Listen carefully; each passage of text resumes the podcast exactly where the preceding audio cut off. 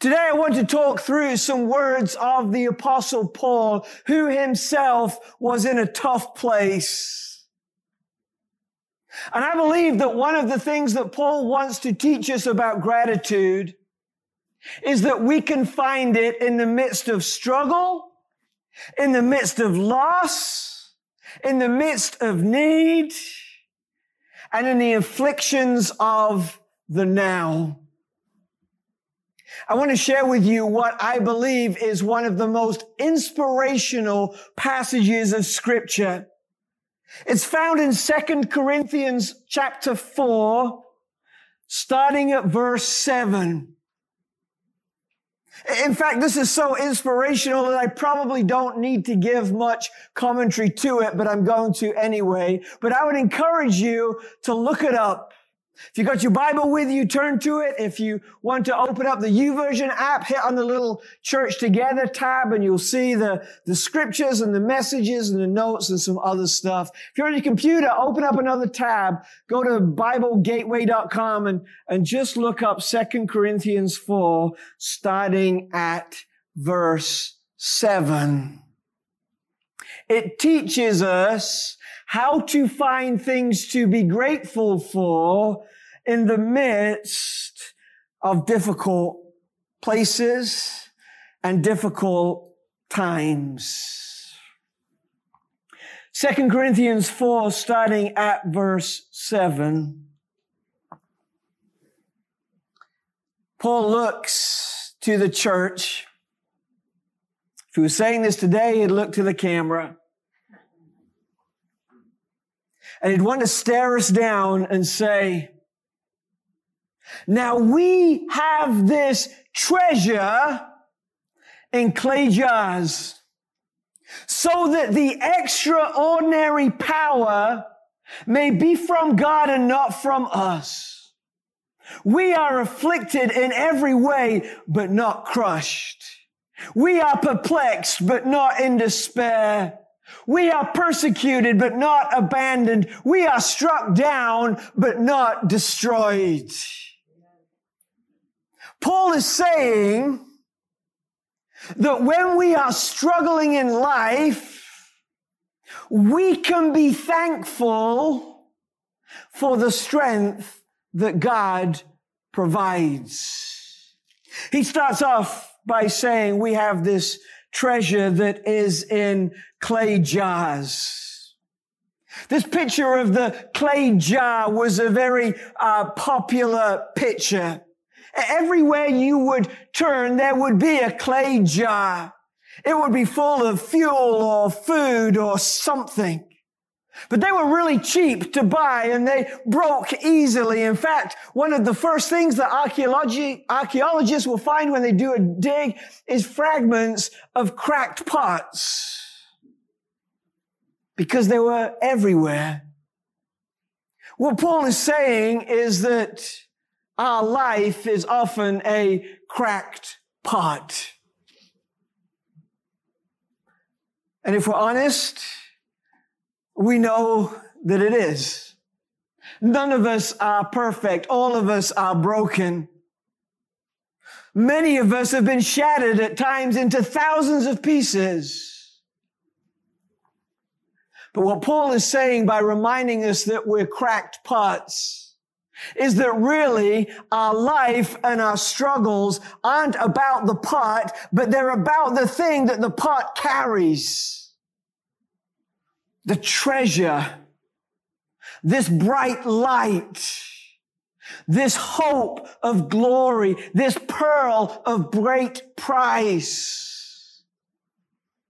This metaphor of broken pots is used commonly in scripture. In Acts, Paul is describing himself as a chosen vessel God wants to use your part. He wants to use you as a vessel. A little bit later on in Timothy, he talks about us living as vessels of honor, allowing the power and the presence and the purpose of, of God to live within us. But here he reminds us that while we're chosen by God to be used by God in honorable ways, we're also broken. But again, let me say, the purpose of this opening illustration that Paul uses isn't to focus on the pot, it's to focus on the treasure. You know, I, am a um, Apple product guy for my sins.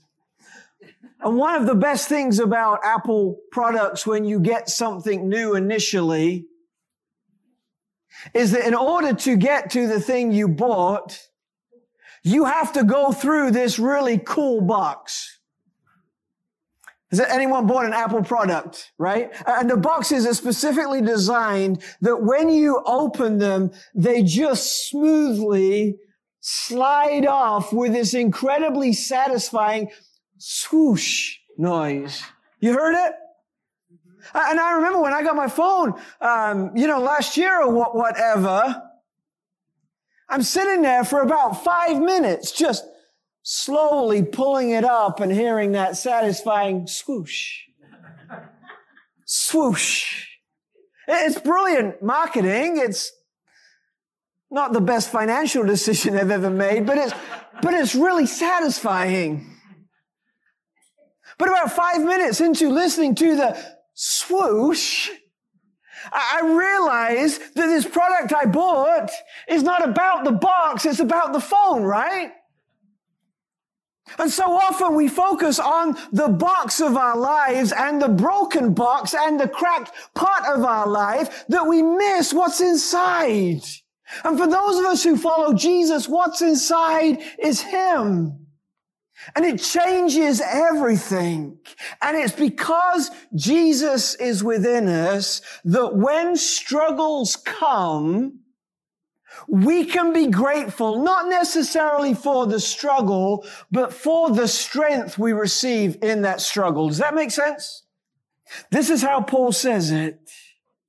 We are afflicted I am perplexed. I am persecuted.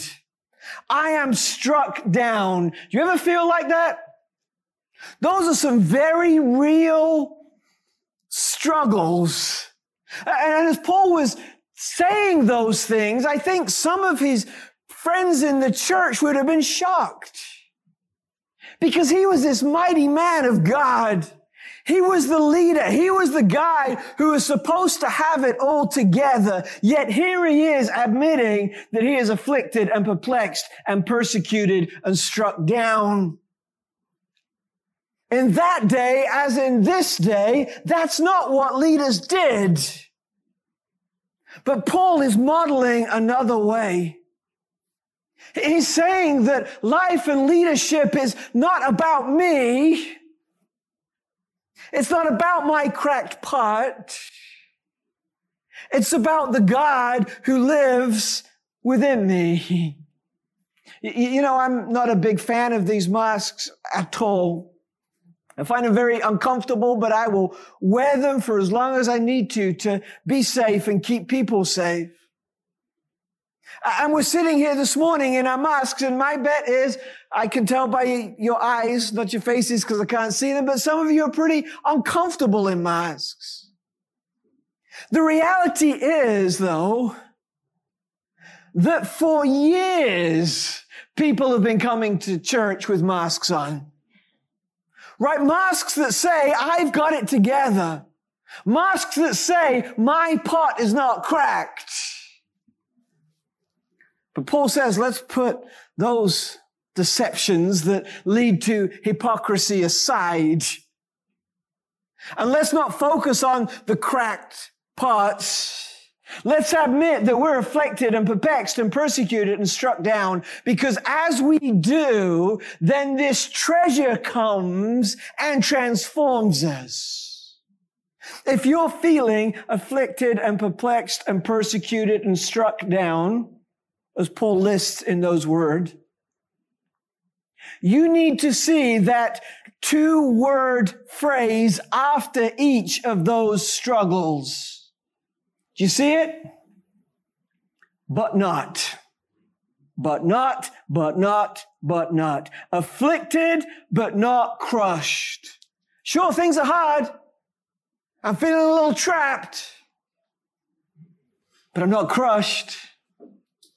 Perplexed.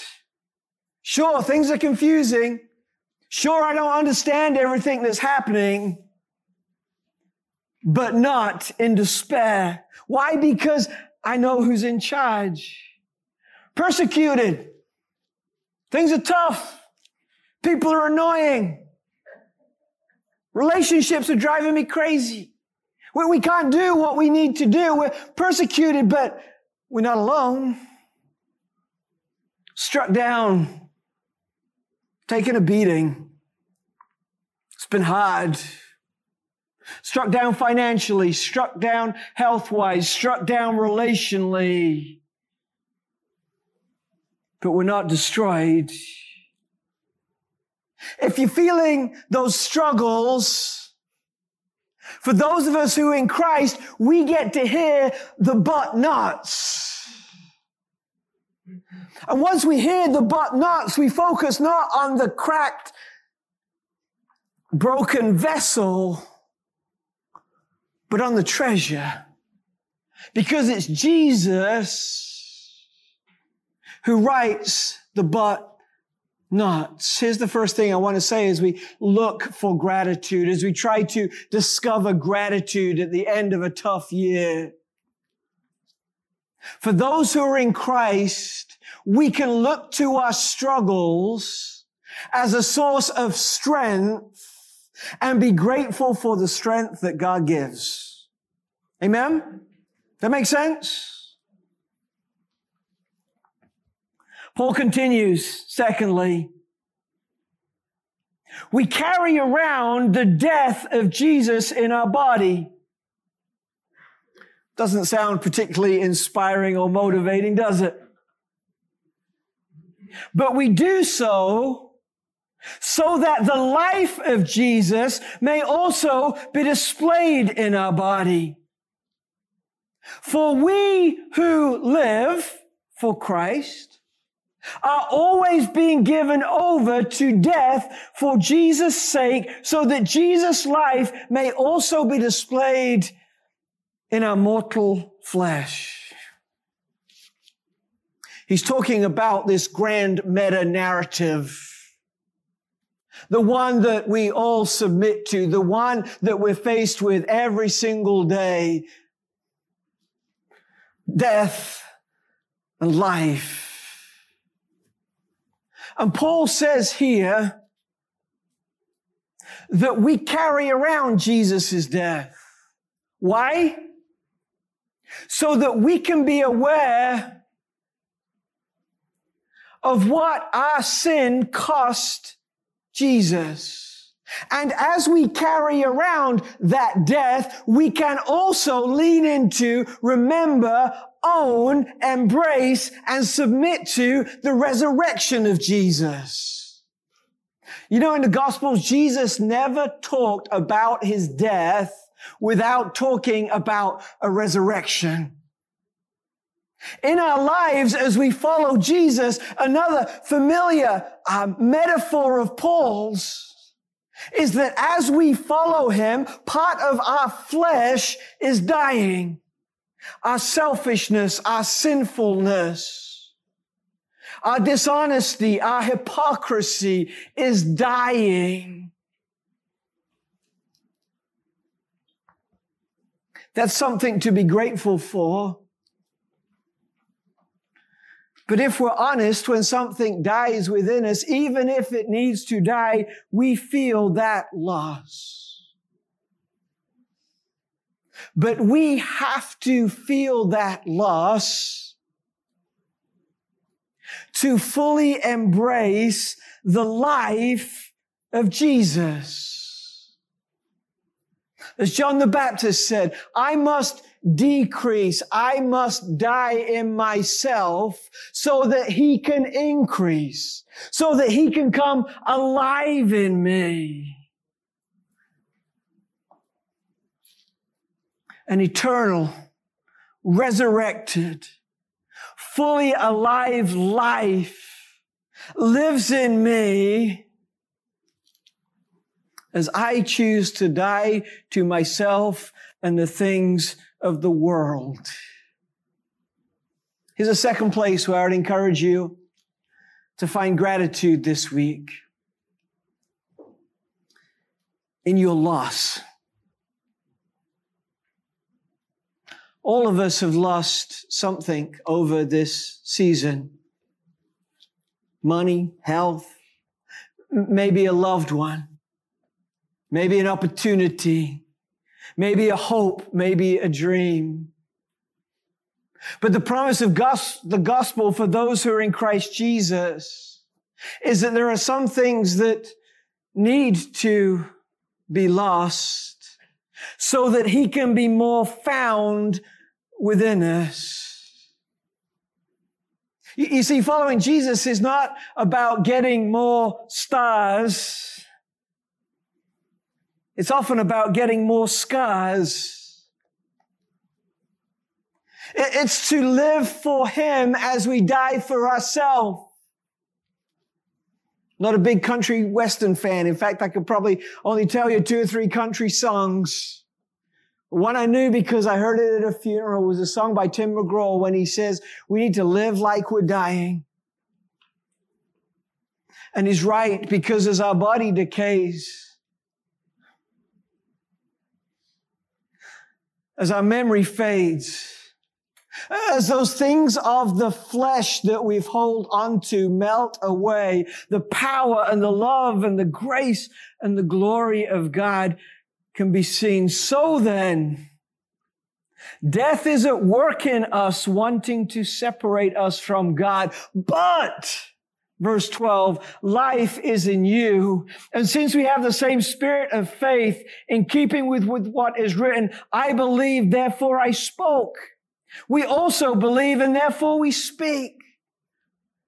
What Paul is saying is I see it. I see the loss of my old way of life. And there's part of me that's sad to see it go, but the new life ahead is great and it's glorious and it's full and it's infinitely better. Death is not the end. Loss is not all there is. For those who are in Christ Jesus, death leads to life. For those who are in Christ Jesus, loss turns to gain. This Thanksgiving, maybe you've experienced some loss. Look into that loss and see where you can see the life of Jesus. Verse 15. Indeed, Everything is for your benefit so that as grace extends through more and more people, it may cause thanksgiving to increase to the glory of God. If I was a teacher and going to give you some homework, I'd encourage you to spend some time chewing on that one verse. Everything is for your benefit. What does that mean? Well, if it's good and if it's godly, the benefit is obvious. But if it's hard and it's tough and it's full of loss and it's full of struggle, then Paul says grace extends in those moments. And as we receive that grace, and as it comes to more and more people in more and more struggles, it may cause thanksgiving to increase to the glory of God. This third place to find gratitude is wrapped up in this little phrase that condenses this verse that says, grace invites gratitude. Grace invites gratitude. When things are hard, when things are tough, when things are difficult, when things feel a loss, when things feel afflicted and perplexed and persecuted and struck down, and it feels like you're struggling, there is grace for that moment. And the good news is grace leads to gratitude, and gratitude, Paul continues at the end of 15, results in us giving glory to God. That's what Thanksgiving is about. That's why we gather and worship. That's why we must embrace this gospel mindset. Because God is so good and His glory is so great. In our need, we receive his grace and grace leads to gratitude and gratitude leads to glory. And as we're glorifying God, we are fulfilling the reason that we were created. Westminster Catechism of the Church talks about how the primary purpose of men and women is to glorify God and enjoy Him forever. And Paul says we can do that in everything. All things, tough things, really hard things. Grace invites gratitude. Gratitude invites glory. Let me wrap up. A final place where we can find gratitude. We can find strength in our struggles. We can let loss reveal life. We can let grace bring gratitude. Paul wraps up verse 16. Because of this, therefore, I say this real slowly because some of you need to hear it. We do not give up. Therefore, we do not give up. Even though our outer person is being destroyed, even though our body is decaying, even though our eyesight isn't as good, even though our mental capacities aren't as strong, even though things are hard, our inner person is being renewed day by day. For our momentary light affliction, is producing for us an absolutely incomparable eternal weight of glory. So we do not focus on what is seen, but we focus on what is unseen. For what is seen is temporary, but what is unseen is eternal. What Paul is saying here is that there is a great and a glorious and a beautiful and a restored and a redeemed next. That's the eternity that we lean into. And Paul is saying now, well, we got these troubles. We got these struggles. We got these difficulties. But now is nowhere near as great or as permanent because there's a next. There's a great and glorious next. We do not give up because we are people of hope. If we are trusting Jesus, our inner life is being restored, renewed day by day. Our struggles are light and momentary. You know, here's the deal though. When we're in the middle of those struggles, they never feel light and momentary, do we? Social scientists tell us that over 85% of the things that we worry about never come true. The struggles that we are facing now, no matter how heavy they feel, are only temporary. And there is a weight of glory. I love this phrase, weight of glory. He's saying there's a, a heaviness to it, a, a thickness to it. Not a kind of heaviness that we feel with struggle, but a heaviness because this glory is so consuming. It's so filling. It's so satisfying. It's so abundant. And therefore, we don't focus on what we see. you know, I look in the mirror and I think, who is that old guy? it's not particularly satisfying to look in the mirror anymore. not that it really ever was anyway. But Paul says, Andy, don't spend too much time looking at life and its broken parts and its struggles and its loss. Look to that which is unseen, that which is eternal. And I think Paul is saying, as we approach Thanksgiving, and as we live in the midst of a difficult now, we can find gratitude because there is a glorious next ahead. C.S. Lewis said, there are far, far greater things ahead than ever there were behind. It's not talking about the things of this world. He's talking about the kingdom of Jesus that can be lived in this world but a kingdom that will last forever with him. It's going to be hard. This year, sitting around the Thanksgiving table.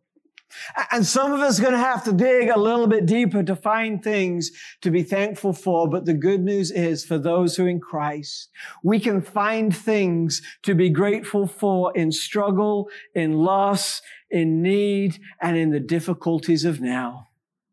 Because we serve the God who shows us his strength in our struggles and reveals his life in our loss and gives us his grace and his gratitude and his glory and promises us that the now is not all there is, that there is a great and a beautiful next for those who are in Christ Jesus. My friend,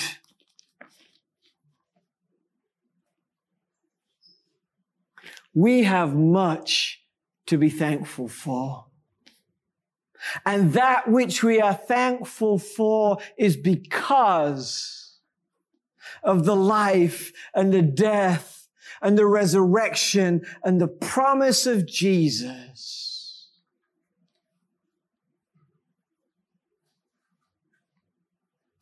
What am I thankful for this Thanksgiving? One big, huge, staggering, life changing name. The name of Jesus. Let's pray together. Lord, this has been a weird year. It's been kind of crazy in more ways than we can understand or express. And we may have to dig a little bit deeper this week to find something to be thankful for. But I thank you that for those of us who are in Christ Jesus, our struggles reveal your strength. Our loss reveals your life. Our need reveals your grace. Your grace pulls gratitude from us as we remember that no matter what the now, there is a great next ahead. Jesus, I'm aware that as we're gathered here today, especially with all those folks watching online. That there may be people who don't have hope and don't have the full depth of gratitude this year because they don't know you. Friend, I would encourage you, if that's you, to enter into a relationship with God through Jesus Christ today. Acknowledge that you're not who you thought you are. You're not all you were made to be. That your life is a cracked pot. And invite the treasure, the life of Jesus to take over your mind, your heart, your attitude, your actions. So that these promises of God can be true in you. Lord Jesus, I pray for those friends who don't know you. Come and meet them today. Come and turn our world upside down that we may live and uh, flow in grace that leads to gratitude that brings you glory. And it's in Jesus' name we pray. Amen and amen.